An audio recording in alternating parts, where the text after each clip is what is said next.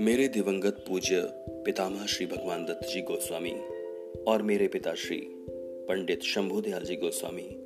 जिनकी याद मुझे बेचैन किए रहती है, हर पल निरंतर कुछ न कुछ लिखते और पढ़ते रहने के लिए। काश एक महल बने,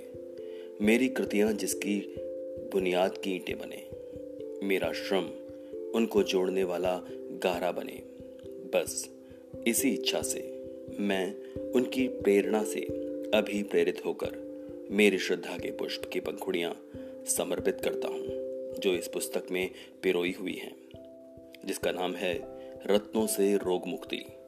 लेखक पंडित शंभु दयाल गोस्वामी।